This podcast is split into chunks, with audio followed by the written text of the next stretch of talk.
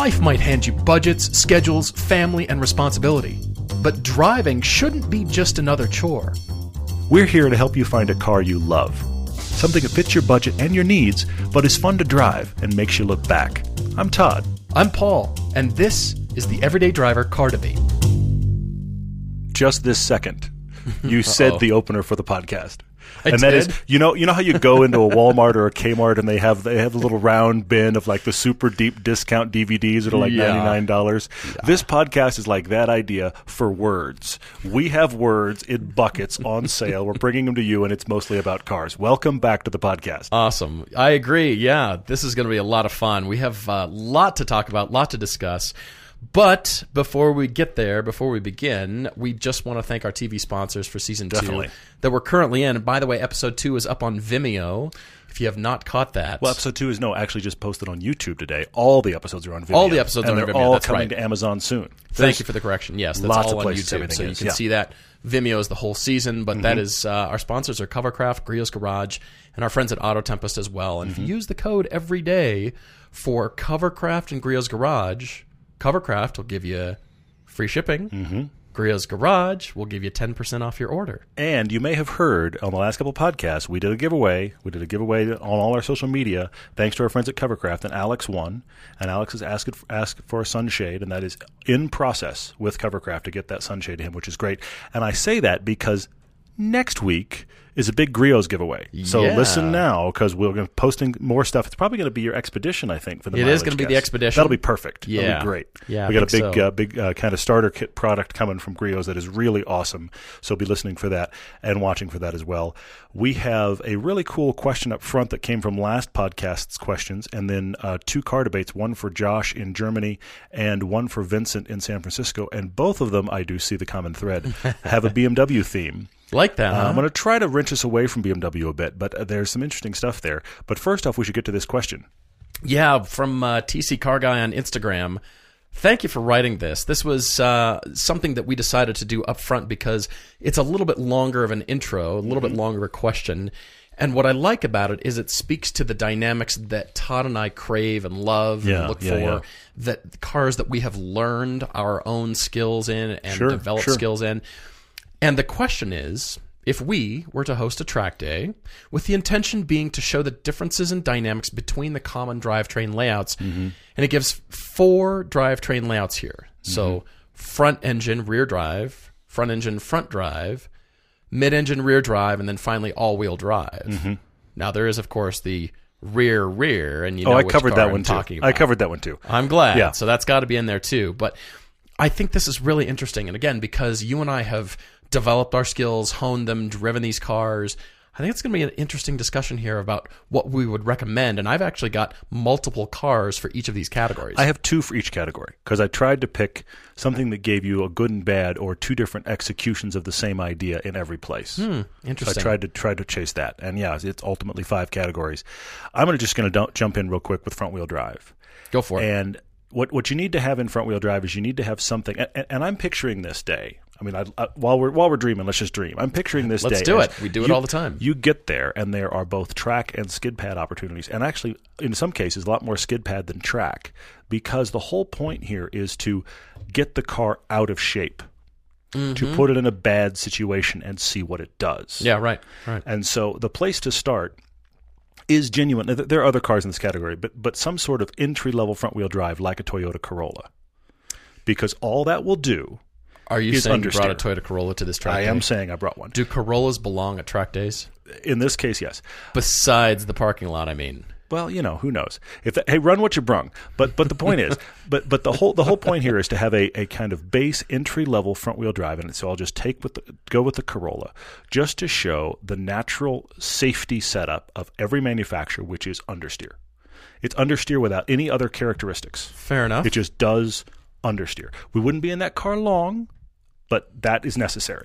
10 seconds and we're done. Yeah, you get a couple passes, you, you discover the understeer is awful, you hear the tires squeal, and you move on to the Fiesta ST.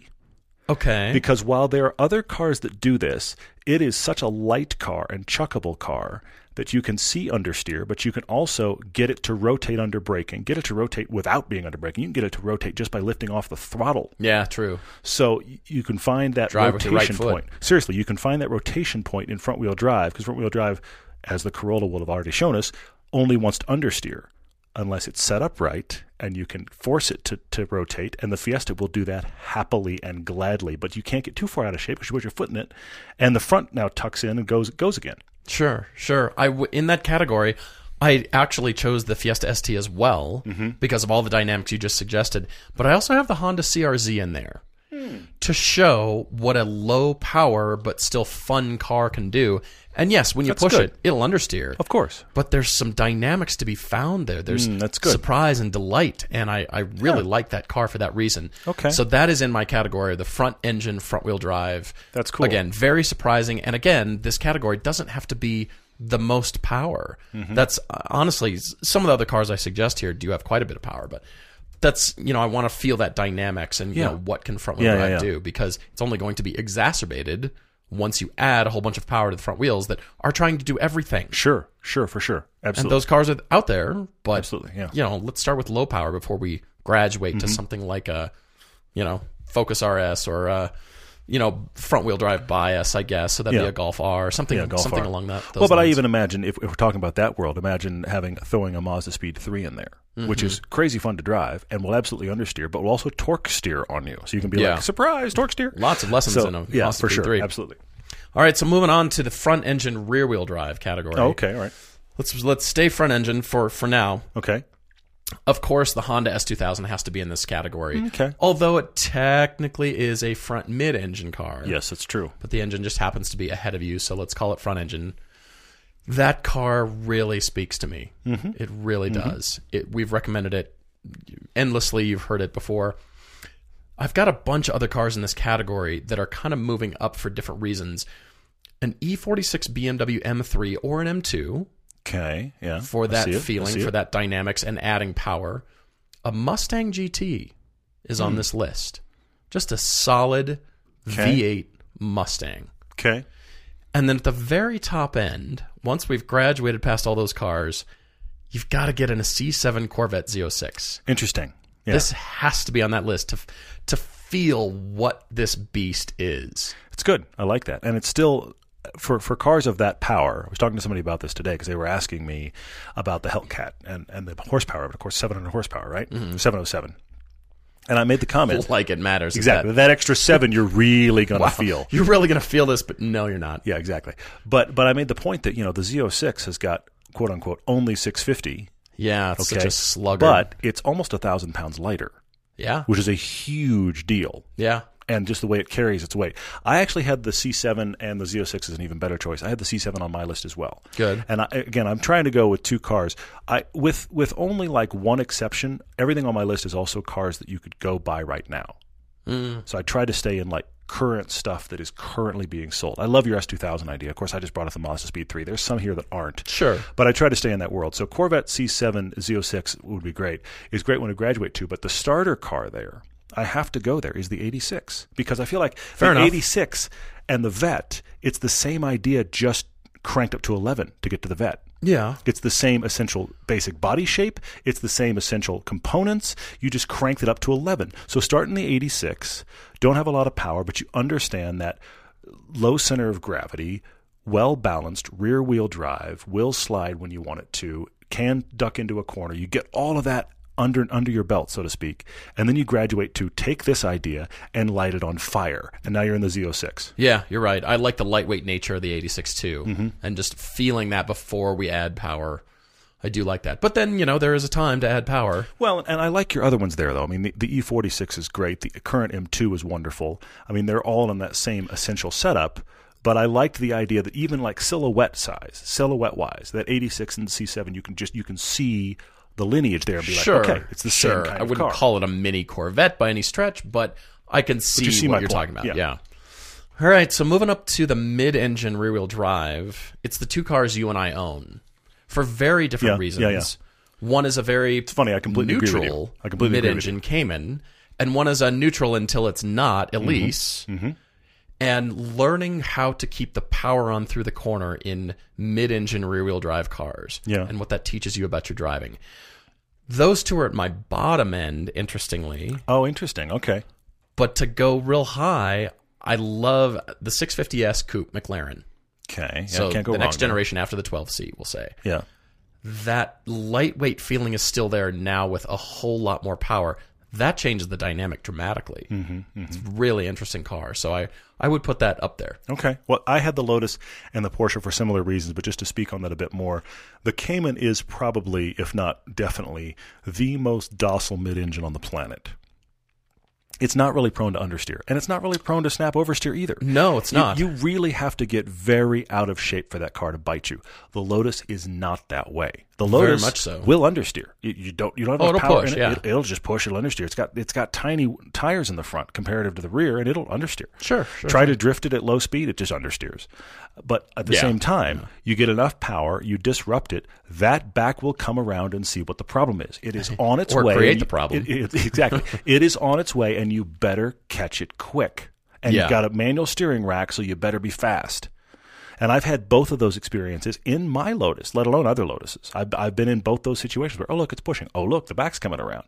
So it is the unforgiving, I would say, traditional nature of mid engine cars. Mm-hmm. And the Cayman is, is all the goodness of mid engine, but most of the bad is just kind of filed away, which is a really interesting comparison. Most of the bad, uh, I would say, reveals itself at higher speeds than the Lotus. Oh, for sure. No, it's still there. It's very much there, but that at the higher speed, Yeah. let's say above 90, I think it'll think- start to really dance on that edge. I think the average person is never going to get to a place where they're going to find that in the Cayman, though, unless Yeah. they're they're really like hunting. And I think in a track day like we're talking about, you probably wouldn't really find it in the Cayman, but you find it in the Lotus. In the Lotus, you should. You definitely would. And like I said, especially at lower speeds. Well, there was that one year when they, I think it was either the 08 or 09 Motor Press Guild track day, where Yeah, over the course of the of the of the day, People just didn't understand that car. four guys spun the Lotus. These are journalists. Now, Yeah. uh, we've talked before about how some car journalists can really drive and some really cannot. But it was the first Makes you year, wonder. It was the first year of the factory supercharged Elise, and I watched four different journalists spin that car coming out of a corner. Lift off oversteer. Welcome to it. Yeah, anyway. Right this way through the through the gravel, through the hedge, yeah. through the hay bales. All right, so moving on up to the all-wheel drive category. I found this pretty interesting. There are all-wheel drive cars, a lot of them out there For made, sure, yeah. but none that I think reveal their character more than the Mitsubishi Evo 10. Mm-hmm. First off, the latest Nissan GTR, so the R35 Nissan GT, GTR, Agreed, agreed. whatever generation from 09 up to current, current Sure, version, sure, sure. and an Audi R8. That's interesting. Yeah, I, I, see that. I want you to feel that quattro and the difference Mm, between all of these setups. The power distribution in the R8 is going to be a little bit different. yeah. But again, those are also, interestingly, different platforms. They're all all wheel drive, but some are front engine, some are mid engine. Yeah.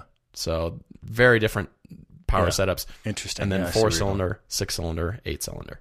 That's excellent. I did not. I did not get that involved. But on all-wheel drive, the thing I wanted to, to, to make sure came across here is I wanted, if you would, what I would describe as traditional all-wheel drive and trickery all-wheel drive. Hmm. Traditional, something like an STI or a WRX. Oh, sure. And you may have to go back a generation even because braking a little well, bit Well, to- because because that's the thing. The current and- ones, well, Subaru all the way back is a 50-50 all-wheel drive split. If you put Yeah. those cars on the lift and you spin a wheel, you watch them all move. Right. And they all move at the same time. I mean, I know there's Exactly. diffs involved, but I mean, they're, they're, it's just a 50 50 split. There's nothing else going on.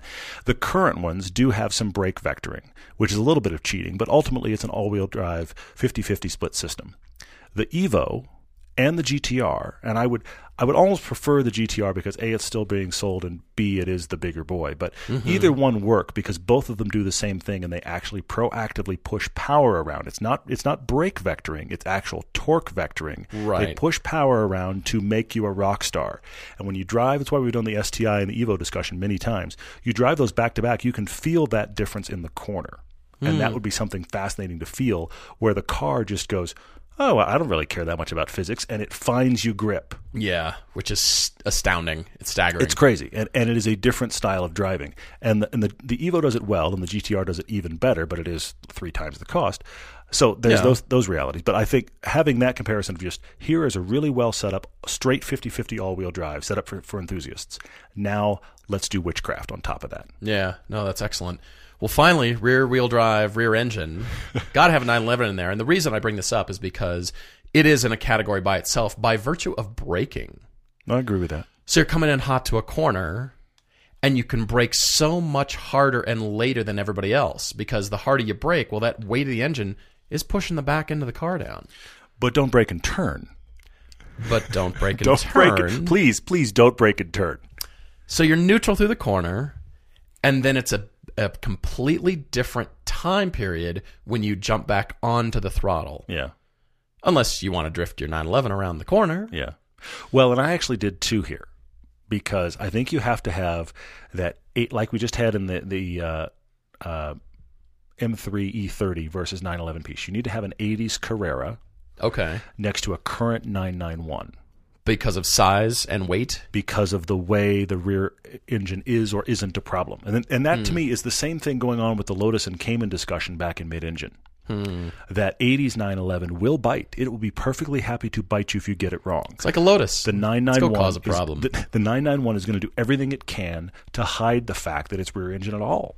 Because Yeah. it's gotten bigger and because they've moved the engine forward and everything about the dynamics, it's very hard, still possible, it's very hard to get a 991 as wrong as you can get a classic 911. That's why I would do 80s and the 991 and talk about how much has this rear engine become less of an issue.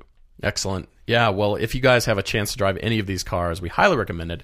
Of course, we'd love to have the transporter roll up with all of these cars. It'd probably Absolutely. take a couple transporters with everything. That would what be a track day the that would everyday driver car uh, track day for sure. That'd I mean, that amazing. is Yeah. that is right there. I think in the usual suspects category Mm-hmm. of everything that we talk about from dynamics, and we compare just about every car we drive to Yeah. the benchmark of cars.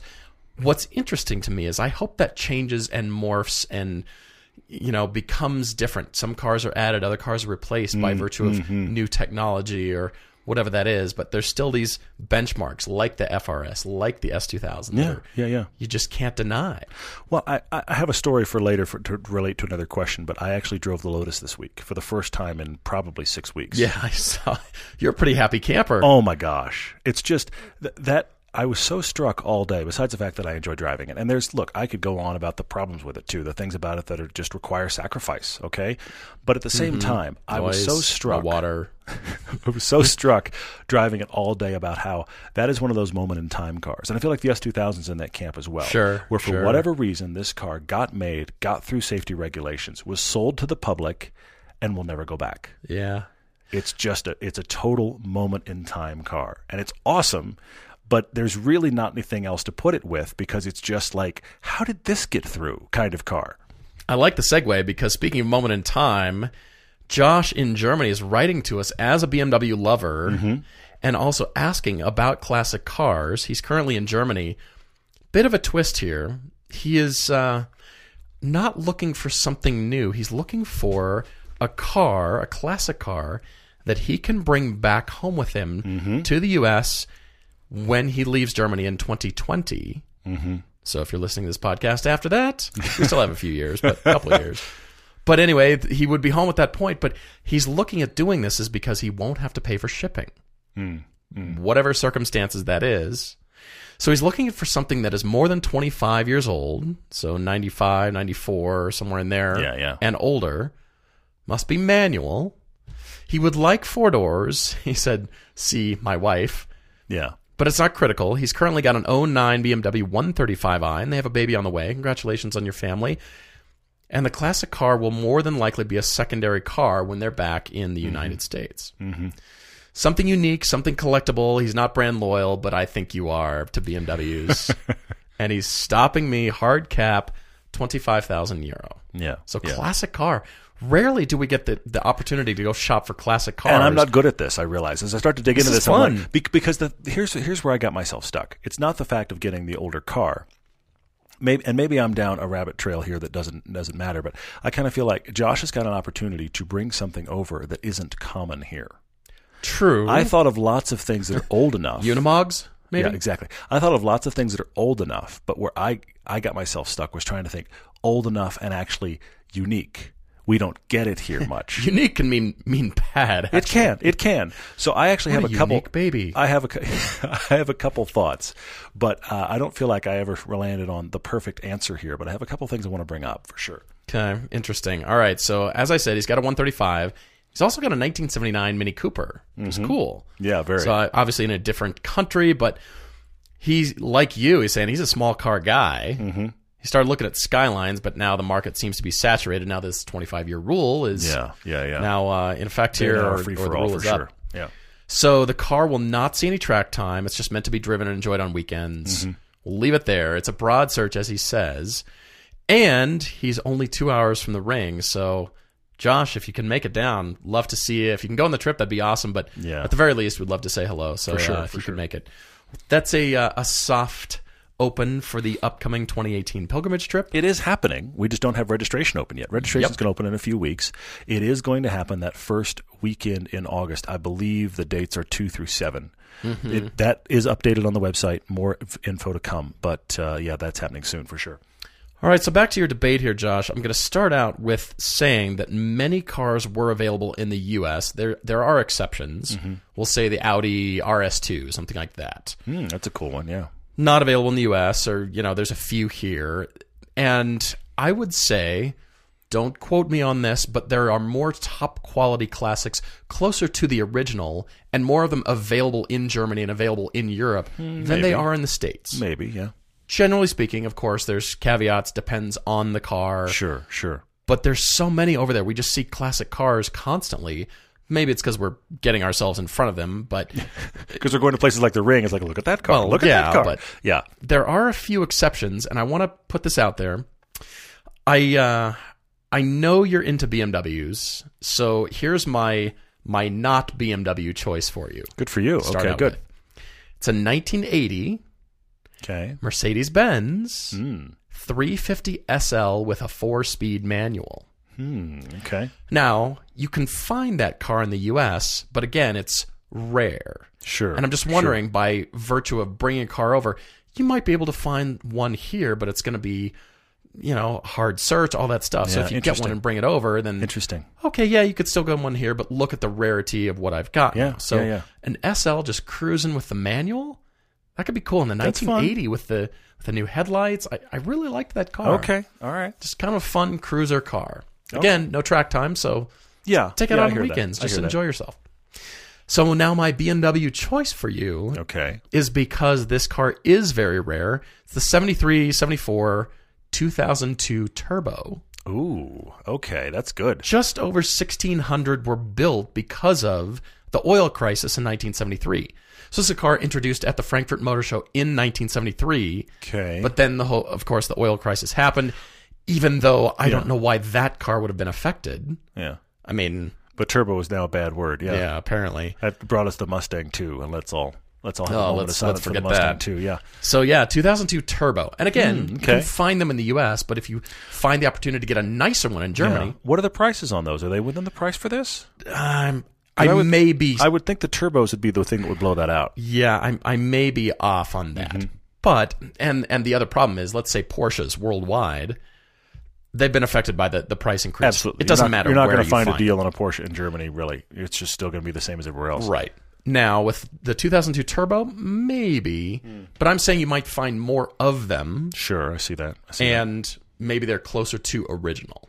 Okay. All right. I see where you went. I see where you went. I mean, I'd love, I have never seen a 944 Club Sport RS until we went to Germany. Fair. Yeah, those have got to be worth some money though. But yeah, But that's, cool. the thing. I, I think they're way Yeah. above 25,000 euros. And of course, Yeah. I'd love for you to find a 1993 Porsche 911 RS America. But Well, yeah, if you got money to spend. anyway, so I'm I'm looking at that Mercedes Benz for you just because it's a cruiser and Hmm. because Mercedes manuals are so non-existent. Yeah. Yeah. That's why I went there, and I, I think it'd be just a cool, unique, and then it'd be a conversation piece. For sure. For sure. But then the turbo, the BMW 2002 turbo, and I may be again way out Yeah, of the weeds price wise. Okay. Well, actually, while you were talking, I had this thought that I hadn't thought originally, but I did have this thought. I wonder if 928 prices are still pretty low over there now. I was wondering about that car too. I mean, the real nice ones here are astronomical. They're starting to get way up there. I yeah. wish I still had mine. and the ones and the ones that, that you can afford are pretty beat down. But I wonder if Germany's avoided. I actually didn't look that car up prior, so I'm kind of speaking out of turn here. But I'm wondering right now if that's one of those that you could get away with finding a really nice one for a deal in Germany, and you bring it back over here. That's the other thing I thought about. It's a car that if you have it over here for a couple of years and you want to sell it, you'll probably make some money out of it. I also was thinking along those lines, and I wonder if the 928 might work for that. I hmm. think you're right. Some of the unique 944s. I, I don't know about that, but I, I do think you could get a, a deal on a 928, bring that over here, just enjoy it, and then sell it when car. you want. I do wonder about that. I did Yeah. find a good number. I, I went looking because I was curious. What are the prices in Germany? I was looking earlier for E E30 M3s. What are those prices? Ooh. And they're the same as they are here. They're they're wickedly expensive. yeah, that's the problem. What's interesting is just below the M3, I think it was the 328, so just below the mm, M3. Those are in your budget. And I feel like and maybe this is just my perception being the the crazy car guy that I am and going to places like Lemons, but I feel like all of the nice and I know this isn't right, but I feel like all of the nice E30s that aren't M3s are already trashed. I feel like I don't see nice ones of those. Uh, yeah, they're they're few and far between, but the nice ones. So I wonder about finding the non M3 E30 generation, like as high as you can get, close to the M3. Okay. Just get a nice one. I I found a few online that were actually they were very nice. They were in great shape, Hmm. and they're in your budget. Bring that back here. You know you can unload it when you want to for cost or better, and it's unique because it's a BMW E30. So it's it's the ultimate driving machine icon BMW you bought in Germany. That's kind of cool. cool. Yeah. So I thought of that if we're going to stay BMW. Also thought, of course, I think it's got to be on the list somewhere. E E39 M5s. What are those going for in Germany? Interesting. That may be Higher out. That may be out of there. But I do wonder about that, and that's a unique one. it is. And again, to my point, you can find them here. Yeah, But if there is something unique about them, and you find a really nice one, or It's a- it's a cool story. or something cool like that to bring it Yeah. over, plus free shipping. and then I have then I have my car that I really like for this, but it is oddball. I did find a couple. It is oddball. What I like about it is it's going to be like nothing you've had. They were never here. Hmm. You can find the right hand drive and left hand drive. You want the left hand drive when you did did sell them in Germany left hand drive. Okay. And I think when you're done, it's the kind of car you put on Bring a Trailer and people will swarm around it. Okay. The Escort Cosworth. Oh, that's pretty good. Now, I do think that might be newer than 95. I don't know when they started making them. I know they made them to like 99 Uh. or so. I don't know when they started making them. That's the only real problem with this idea. I don't know if it's old enough. Three, I think Maybe, you can get Escort maybe. Cosworth. But I found a few today that are in your budget. They have the crazy double wing, and it's just, they look like nothing else. Are you talking about the Merkur XR4 Ti no, that I'm was not. in the no, I'm US? not. I'm That actually, one? no, I'm actually talking about the Cos- Cosworth uh, Escort. The actual Cosworth yes, with Escort. the crazy double wings. Clarkson had one.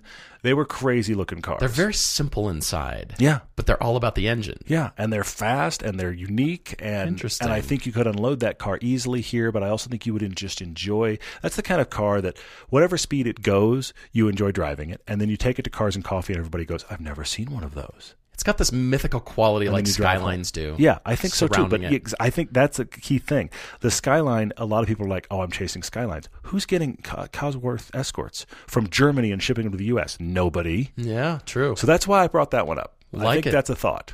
Like it. Definitely. All right. So uh, is that where you're landing? Um, that's the the place I'm landing. My concern with the Cosworth is is it old enough? But I think that's the unique price wise. I think that's the right place 93s. I think that'll work fine. for sure. Yeah, if you can find a good one. Yeah. All right. Well, uh, thanks for writing. Uh, really appreciate it, Josh. And uh, this is this is going to be really interesting. Let us know what uh, what your search leads you to, Yeah, and if sure. you've got your own search and your own debate. Love to hear from you guys. EverydayDriverTV at gmail.com or the website that is just straight up everydaydriver.com. Yep. Again, write to us with your own debate. And We get a uh, ton of good debates from you guys, so thank you for writing in. we have. We do scan them all. We're trying to group them up, and they're great. They're I really will good. also Thank you. apologize in advance if we cannot get to yours. Hopefully that you can glean and, and take something from others' Hopefully, debates and you kind of know what our headspace is and, and kind of how we would shop. But hopefully that helps. And uh, like I said, looking forward to hearing from you. We will take a very short break and come right back. Hey guys, you may have noticed March Madness is here. If you're a person that is obsessed with March Madness, I have an idea for you. There's a way you can make a boatload of money this weekend betting with my bookie. If you haven't checked them out, perfect time, perfect time. Why? Because the madness of March is here. Lay down some money, score big on those college hoops. You can join thousands of online players. Start betting right now at mybookie.ag. That's right, mybookie.ag. Do you feel sick and tired of getting the runaround when you ask for a payout? That's why I urge you to make your way to MyBookie. You win, they pay, fast and without any hassles. Because you're wasting your time betting anywhere else, and they even have in game live betting so you can place a bet after tip off. Join now, and MyBookie will even match your first deposit with a 50% bonus. You can even enter for a chance to win their million dollar bracket challenge. Use promo code DRIVER for this show. Promo code DRIVER to activate this offer. Visit mybookie.ag today. Play, win, and get paid. Here's some useful car tips you might not be aware of. A coffee filter and a little bit of olive oil can clean your interior.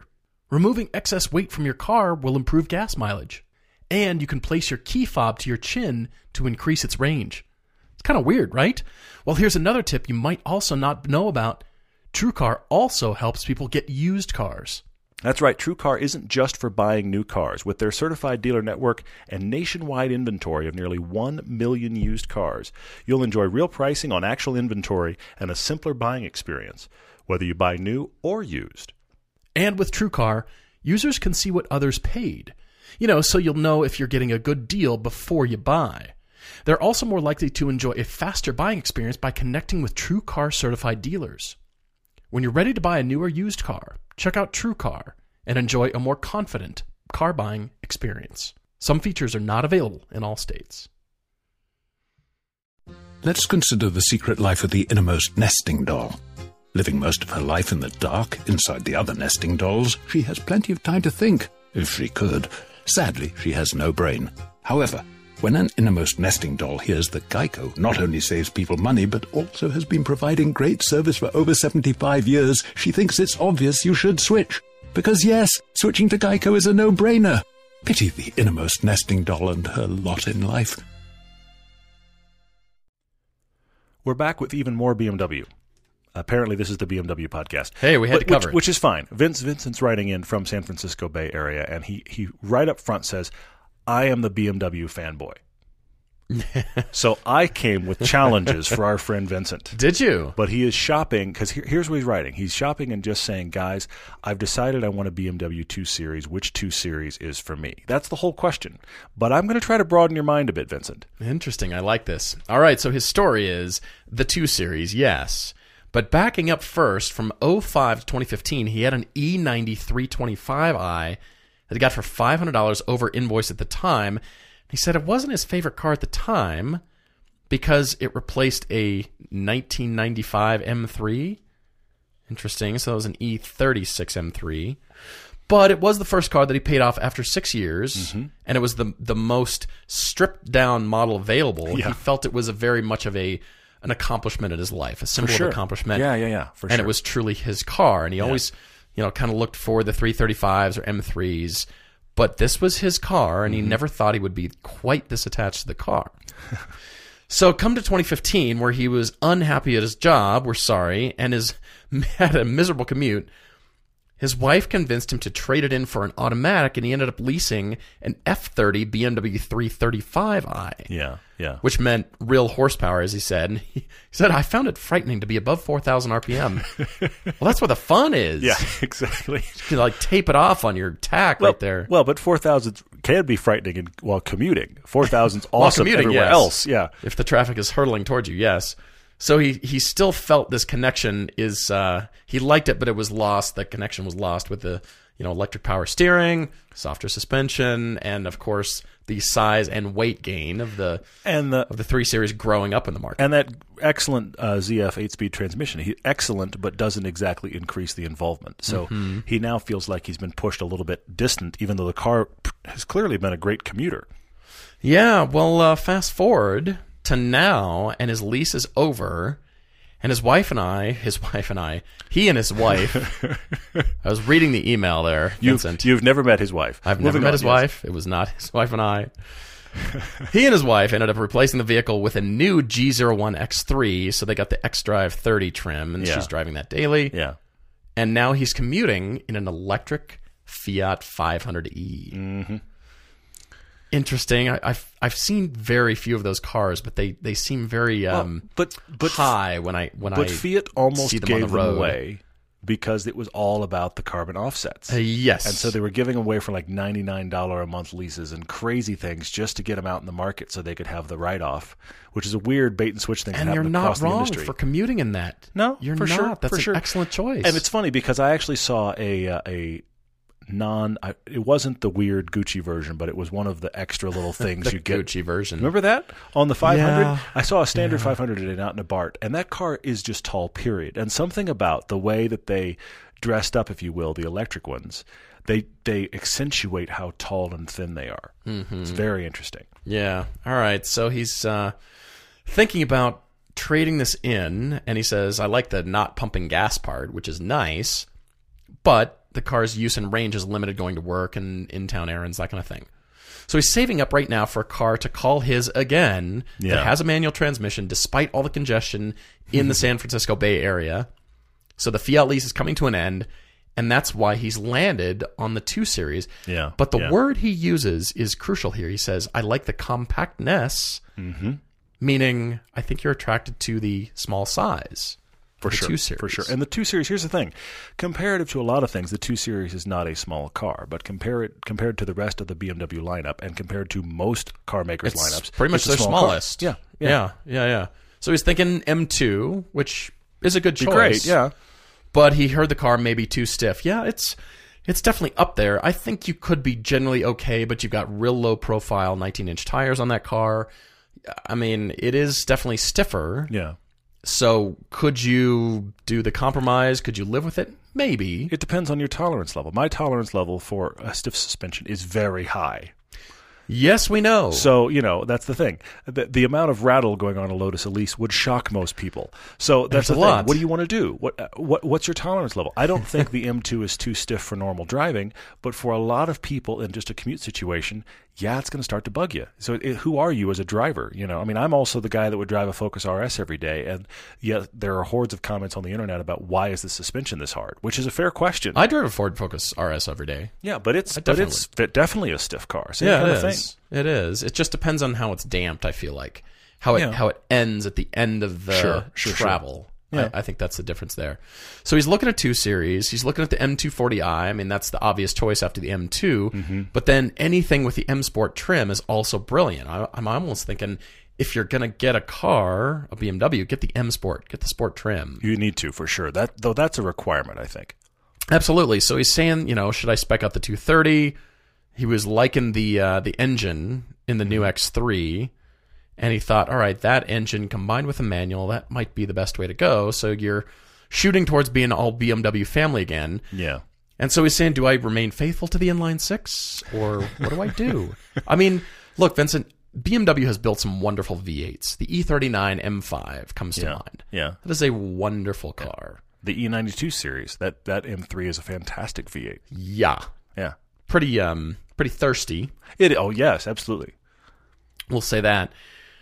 But I'm I'm wondering. I think Todd's going to suggest some alternatives, For sure. Yeah. as will I. Mm-hmm. You could probably see where mine is. I I will say, if it's the two series you're going for, then you've got to be able to consider the 2011 one series M Coupe. okay. You said compact, mm-hmm. and then you, earlier in your email you alluded to the electric steering and things being lost in the suspension. Yeah. Yeah. Yeah, the M2's up there, but if you're even going to consider that, I'm saying the 1M. Okay. And, you know, it might be considered sacrilege to com- commute in such a car that is demanding to be at the track or demanding to be on a canyon road, but you can do that on the weekends. Yeah. Well, I, and I would just applaud you for driving that car all the time. I'm the guy that get a 1M and drive it all the time. There you go. So if you're saving That's money, really cool. Yeah, I see that. And okay, I mean, I know this car's value will go down, but by virtue of them only being built one model year, I think it will go down more slowly. Oh, for sure. Just for a sure. guess. I mean, Even you- the higher mileage you cars are can't still really expensive. touch you can't really touch those for less than 50 grand but you're, since you're talking m2 clearly that's in the cards Mm-hmm. and that if you were to buy a brand new m2 right now or a used 1m right now that M2 is going to drop like a stone compared to the 1M. It just is because it's the brand new car, and the 1M is the unique thing. Yeah, agreed. Agreed. I'm also looking at Caymans for you. Okay, all right. And I specifically will call out the 987. Despite the electric steering, mm-hmm. despite, you know, the larger car, I, I still think this is a car you need to go drive in comparison to the M2. Okay. Every other, or 2 Series in general, every other car that gets compared to the M2 or the 2 Series in general, I think loses. Hmm. Let's talk about Mercedes and Infiniti and Acura and all the cars that size that would mm-hmm. compete in terms of price, amenities, power, all those kinds of stuff. where you're going. I'm all about the 2 Series. But what about the Cayman? Mm-hmm. Could be a nice commute car, nice place to be, and then Yeah. all the things you want to do. You've got great roads in, in the Bay Area, Yeah, for sure. north and south of the Bay Area. Actually, and you know, yeah, you want to go manual, but I do think, and I actually had not not really gone too far down that road, even though I, I touched on it. You'll see what I mean in a minute. But you could actually have a discussion with yourself about PDK. you could. I mean, you, I, you want to go manual, and Yeah. I obviously am going to applaud that as a guy that drives manual cars. But I don't sit in traffic much. That's the so, difference. you and know, the Bay Area is the difference. I feel like for sure. So, so I do think I, I'm going to give you a pass, honestly, Vincent. If if I, I get that you want a manual for the engagement, and I totally applaud you. And if you want to do that, I will applaud you from afar. But if you said, you know what, I just I can't commute, I can't really do it, and you mm. wanted to get an automatic, you get a free pass here because of where you are, and the PDK is the ex, the extra free pass, if you will. That I do see where you're going. Yeah. Mm-hmm. I mean, you know, I was thinking, okay, you know, the new RS3 or the Mercedes Yeah, A yeah. classes, whatever that is, they don't come in manual transmission. They're worthy cars True. Yeah, and have great merits on their own, mm-hmm. but it just doesn't check that manual transmission box for him. Yeah. Yeah, and, and I, I ran all over the place. I, I'm going to come back to the BMW discussion in a minute, but I ran all over the place here because, Vincent, here's the thing: I'm giving you homework. I'm giving you, please go drive these homework. If Hmm. you're if you're going to go buy a BMW, I want to come back around to the BMW 2 Series in a second because that may be where you land. I get that you like them, fine, but you have to go drive some stuff first. You have to, just because I want you to walk away and go, oh, I see what these other options are now, because I feel like there's some some BMW blinding going on here where I want to get you driving some other stuff so that you so that if you wind up in a two series, great, awesome, but you can actually speak to here's the other things I drove that have nothing to do with BMW. You're at least uh, you're saying justified more in your decision rather than And and you know and you know gravitating how towards the badge, maybe. yeah, exactly, exactly. You've had good experience with BMWs. Okay, fine, that's great. But let's go drive some other stuff that is very worthy stuff. And I was looking at sports cars or enthusiast cars that you could track, but you could also commute in. Okay. please go drive an 86. But you, but if you have to Turo it, I don't care what you do. Drive an 86 in some way that you're not driving it in traffic. I realize. It, it, look, I've done traffic in it. It'll do traffic, but drive it somewhere on a back road. So you get a Sure, sense that's of where the car comes alive. So you get a sense of what it does well. Yeah. The Mazda MX-5. Go drive one of those. Yeah. yeah. That is an e- that would that car is one of those cars that the gearbox is easy enough. You could commute in that car at the six speed and not ever worry about it. I mean the FRS almost, but the but the MX-5 for sure. True. Really light gearbox, easy to work with. Commute in that car. Are you saying the ND generation, the brand new? Yeah, why not? MX-5? Go, go look at the RF while you're at it. I saw one of those the other day. They're just great looking. They're just really great is. looking cars. So anyway, so drive the MX-5, and then you brought it up as well. Drive either a Boxster or a Cayman Yeah. Yeah. because it's agreed. it's a viable option here. So we're all all of those you can do manuals, and then I have two autos, but you need to Okay. drive them. Either or. I'm going to Mercedes. Are you? Either the CLA AMG 45 or the GLA AMG 45. Okay. You can't get manuals, but they are fire breathers. They have personality. They have a ton of power. But you're in a Mercedes interior. We don't talk about the CLA 45 much. I We've know. always gravitated towards the GLA, I, but I, that's I kind of do, but I think if we're talking cars, let's at least, look at that CLA what the AMG weight 45. difference is between those two cars. Good question. Good question. I have to look it up. I hadn't thought about it right now. Hmm. Uh, so anyway, so so drive both those cars. I, I, I've given you essentially five cars to drive. You could say GLA, uh, CLA, maybe drive one of them, but still four to five cars to drive because I want you to have all of that experience and then go, do I want the BMW or not? And if you do, okay, I get it. You're a BMW guy. Which brings me back to the 2 Series. Okay. How are you going to use this? Or to put it another way, I know you're going to commute in it. What do you want it to feel like? Because I like your 1M a lot because of the, well, because of all the reasons the 1M is awesome. But Well, yeah. if you want kind of steering feel and rotation, then I'm going to say go smaller engine. I'm going to say go to the 228 or the 230 because of a lighter front because end. the you're- lighter front end. Those cars are sharp. They feel light on their feet. They're cool. They're really cool. That that that Oh, turbo is surprisingly robust, surprisingly fast. I mean, you drive that two series and you drive the FRS and you go, explain to me again why the FRS doesn't have a turbo. I mean, really, yeah, you do no because those cars are so similar in so many other ways. So if you, if you want if you want a light rotation, you need to go with the smaller engine. Definitely get M Sport. If you're wanting kind of the more all around heavy duty, then you do the, the M235 or the M240, depending upon are you going used or new. So Right, that right. to me is How the much money do you dividing line because we've tracked obviously the M235 a lot. We've driven it on the road. We really like that car. I'm not going to take anything away from it. It's just if you wanted the smaller, lighter feel, that's where the, the lighter engine comes in. Sure. I remember tracking that 228i a few Yeah. years ago. Really surprising with the ZA, Really ZF8 it. speed and everything. It was really impressive. Yeah. It was a car that the more I pushed it, the more I was surprised by it. You know, I, I came to that car thinking this is just going to be a cheap BMW, and they kind of forgot about it, and they're just making it for a, you know, welcome to BMW kind of car. Mm-hmm. They paid attention to that car. And it was the base motor with Yeah. the 8 speed, Yeah. with 8 speed auto, but it did have the M Sport pack, and it was a great all arounder. that makes the difference. So again, whatever you get, it's got to be the M Sport pack, any car. But I keep coming back to that M Coupe. Such a unique car. If you can do a 1M, rock the 1M. I mean, I, I I will never turn anyone away from that car unless it's one that I was shopping for, and then I'd rather have it. But yeah, Yeah, it's funny because that's where you and I really converge. Is that one M? you're right. That's where our proclivities, as they are, that's where they merge. I mean, I could see one in both of our garages, honestly. Yep. For and, and Which is really weird. Yeah. Which is really weird because I mean because the Lotus and the Cayman really show people who we are as drivers and owners. They're both Mm-hmm. Very mid-engine so. cars. very much so. They both, you know, original MSRPs were similar, and yet they're incredibly different in that world. But Yeah. you're right. We both converge on the one M and just go, "Yep, that's brilliant." All right. Well, speaking of brilliant, thank you guys, both of you guys, for writing in. And uh, yeah, lots of great questions on social media. This is a question that I love that I've got to get to right away on Instagram from Matty OC. I'm probably pronouncing that wrong, but he said, Design question. Why did the industry default to cars being shiny? Mm-hmm. I had a feeling you'd run for this one. And then the second part of the question is, while we're at it, let's have your take on Mansory. We'll get to Mansory in just a moment.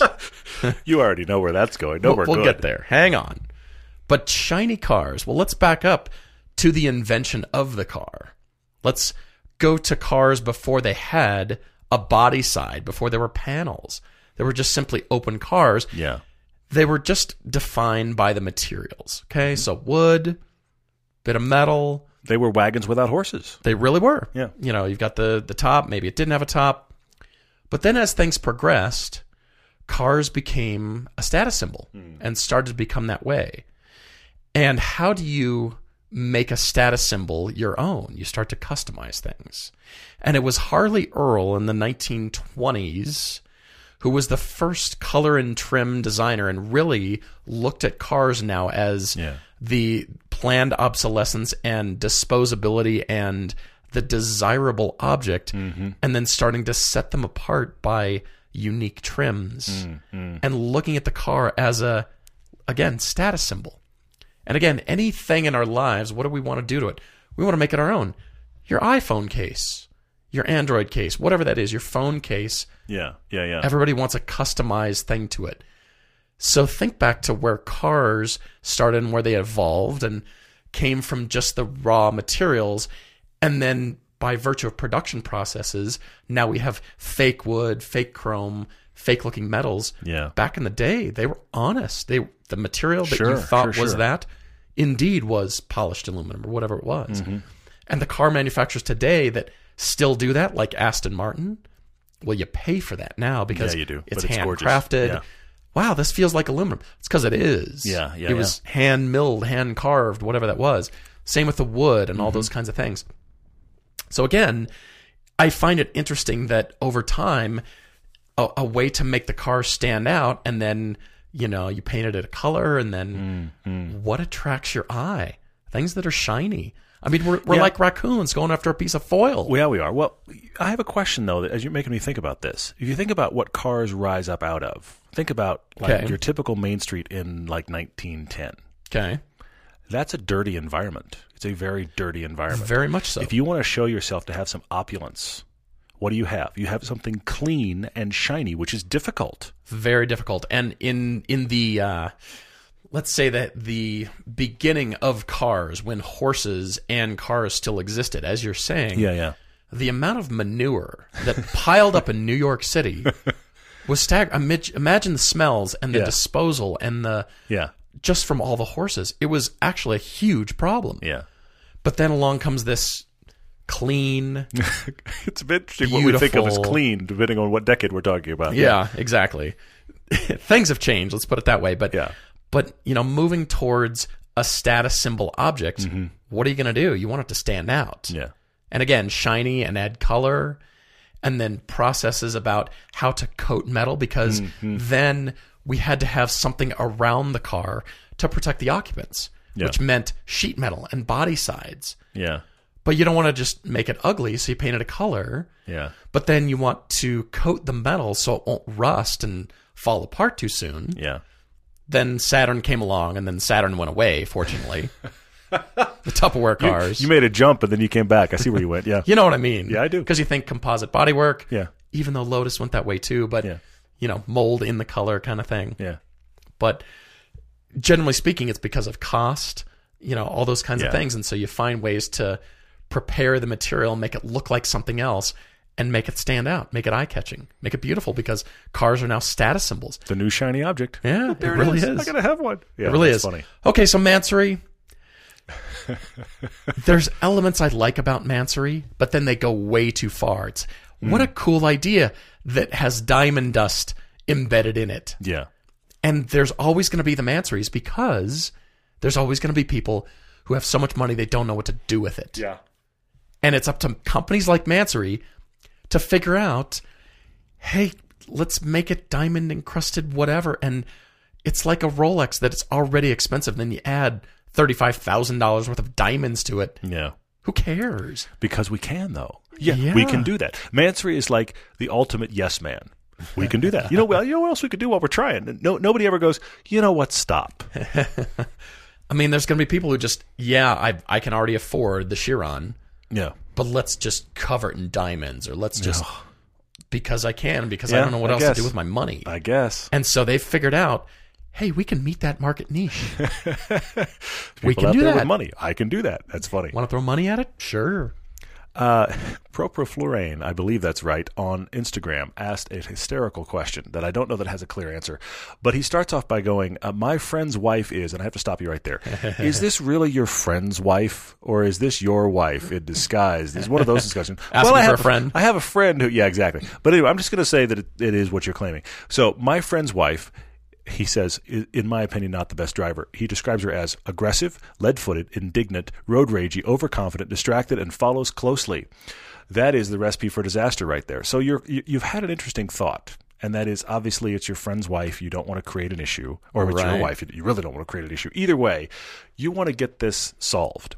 So you're wondering about recommending a driving course. Does this help, or does it make her worse? Hmm. Great question. I have a couple of, of avenues to follow up on this, though.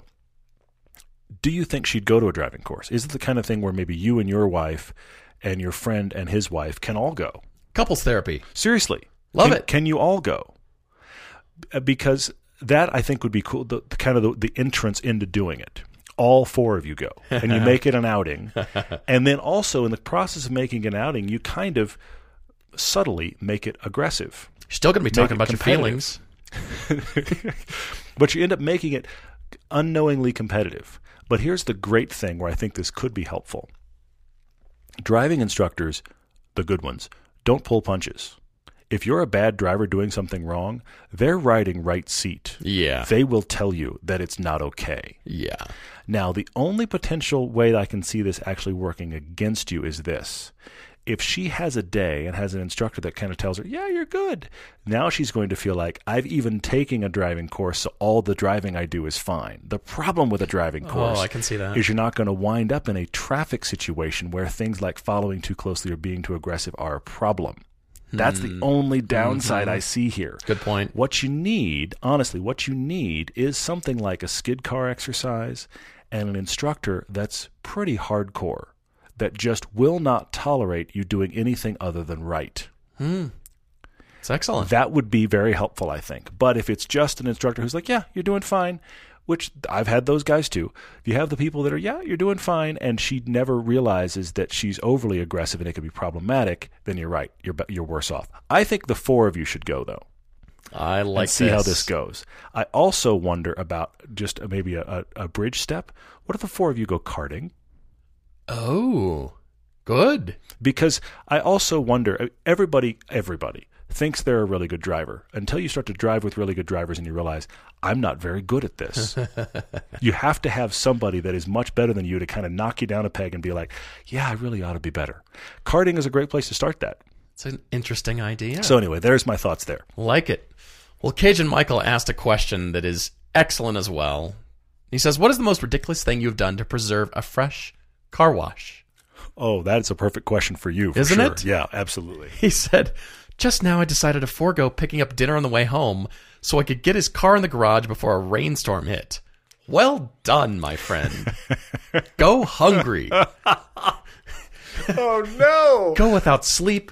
Go without food. You got your car preserved from the rain. I love it. My wife and son are going, You realize we are still hungry, right? yes, but there are other cars. I admit to doing silly things. I do. I admit to uh, leaving and trying to stall till the rain has stopped, or you know, doing silly things to to get home first. That's funny. I admit to all of that. And uh, in Utah, you know, the car washes in the winter they don't last very long. No. it's good to do it periodically, just get the salt off. and, Yes. you know, if the car said chosen car is subjected to the salt, but you know, then we have our dry, warm, warm-ish winter days that we can get the cars out and Yeah. uh, and still Yeah, go.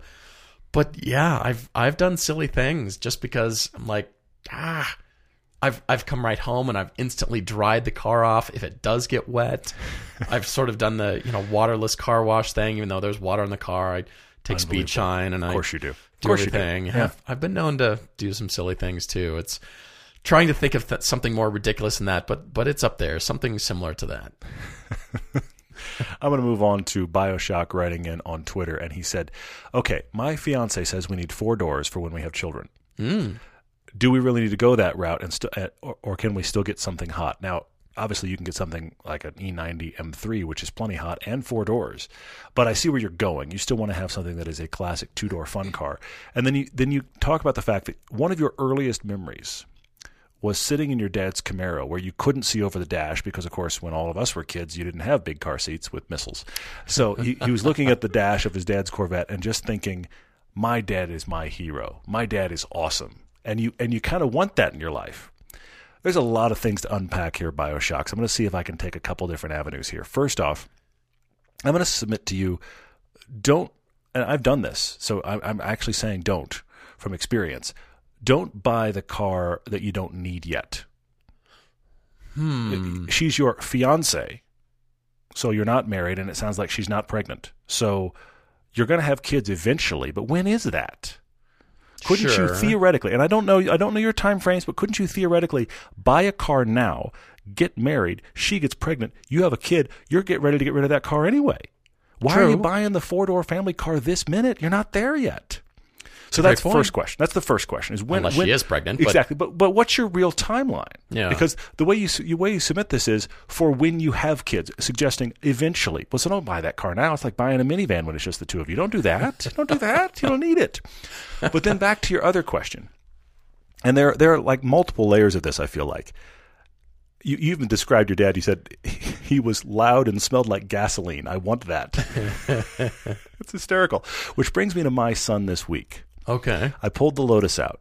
And when I pulled the Lotus out, I just thought, you know what? I'm just going to take him to school in the Lotus too. nice. School bus yellow. And exactly, perfectly. Yeah, exactly. And, and he actually got in it, and then I drove it all day, and then I picked him up from his activity after school, still in the Lotus. And when we opened the Lotus, again, I've been driving it all day and having a love affair with the car again. So funny. But I'm not trying to push that on him. I know he likes it, but I'm not talking about how much I like the car. But one of the things I thought about all day, every time I got in the car, was I thought about the Lotus. They all have a very specific smell. All Lotus Elises smell the same. Hmm. Everyone I've ever driven smells the same. what is the smell?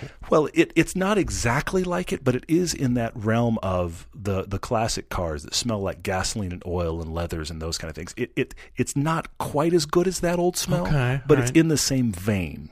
Okay, it's in that world more so than a lot of modern cars. Sure. Okay, but I haven't said anything about this. My son, I'm not. I hadn't told you this yet. My son climbs in after his after school activity, and he climbs in the Lotus, and he goes, "I love the way this car smells." And I said, "Really?" He goes, "It smells like motor oil." And I thought, "You have no idea what motor oil smells like." but I love that. That's what your little eight-year-old brain put together. That's awesome. I thought that was awesome, and I also and that that brought me back to the fact that my dad's Jag had a smell. And you connect with that every time we drive a car that smells like that. Every time I drive any car from that era that smells that way, I have that memory. And I thought of that when my son had that moment. I thought, that's interesting. When will that come back around? so, Bioshock, I would love that for you. I'm going to say to you, there's no reason to not have that. And honestly, depending upon how you structure your life, there's no reason to have that even after you have kids. You hmm. can still have fun cars. You just got to arrange your life around that. We bought a GMC Acadia with seven seats and only ended up having one kid and went, why do we have this enormous car? That's why I'm saying don't buy the car you don't need yet. right. So that's the headline. Hopefully that helps. In the future, our kid's going to say, "Man, this car smells like burnt lightning," or you know, lightning Possibly. burned a tree down. Mm, Well, you know those. I really we've talked about Dyson those before. old electric cars. We talked about Dyson before, and those ion those ion things he makes. Those like fans that have Yeah, ion. right. They have an ion smell. Yeah, they Will do. the electric cars smell like that? It's going to be the fond memories of that that old electric car. That's way in the future. Dad's first Mister Fusion smelled like. Wait, no, that's wrong. Totally, totally. Well, that ties in with a photo on Instagram, which, which is great. Uh, there's another question from Mr. Kid 37. Says, in your opinion, is the car enthusiast community growing or shrinking, and why? This is great. I love this kind of thinking, and I believe that it's growing. And I believe it's growing by virtue of events that people who hmm. like to be around cars and car shows and doing something like eating cheese and drinking wine and talking about the nice things in life. Yeah. But there's also just the car shows of appreciation of sheet metal and you know getting together and and you know the Bob's Big Boy car shows in LA and just hanging out talking about cars. Yeah. I think people are becoming more aware and and I guess with the proliferation of autonomy and electric cars, I think that's pushing people more towards man, I remember like you said, my dad's Jag and you know, whatever that is, and just I wonder. kind of digging this more. Hmm. Anything that is set up around cars, people can relate to more than boats or planes or any other thing. Those It's are more accessible. High end that. categories. I see that. Very much more so. We all can relate to cars in some way. Yeah, I don't care yeah. who you are. Most of us on the planet can relate to a car. Yeah. You like it, you hate it. And hey, there's an event with cars or a Mm-hmm. museum or what.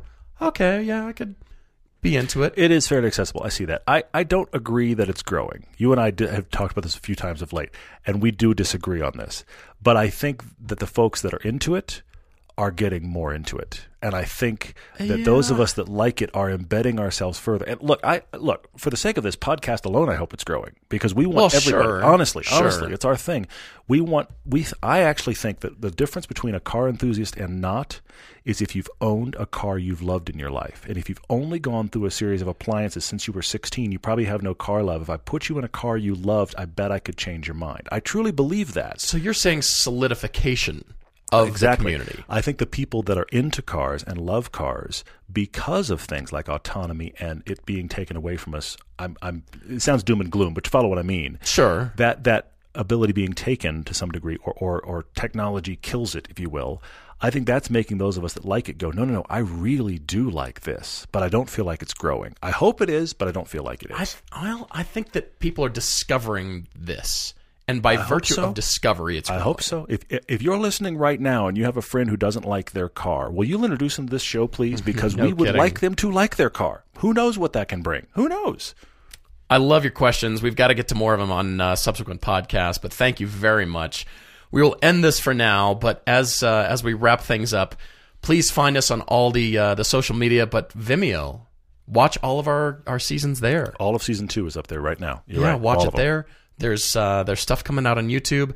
We are off to LA to go shoot the Kia Stinger GT2 Mm-hmm.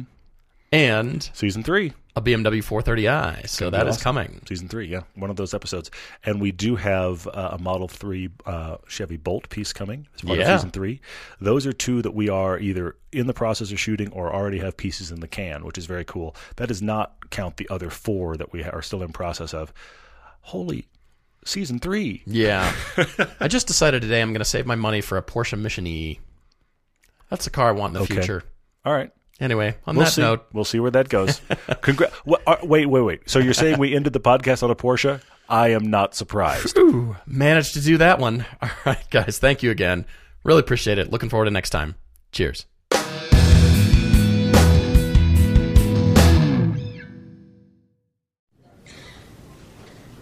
Can't believe it. that Gerald is presenting the quarterly budget report with finger puppets? Look, here comes a 1.7% decrease in fixed overhead. Hello, everybody. No, I can't believe how easy it was to save hundreds of dollars on my car insurance with Geico. Who are you? The projected increase in organic Q3 revenue.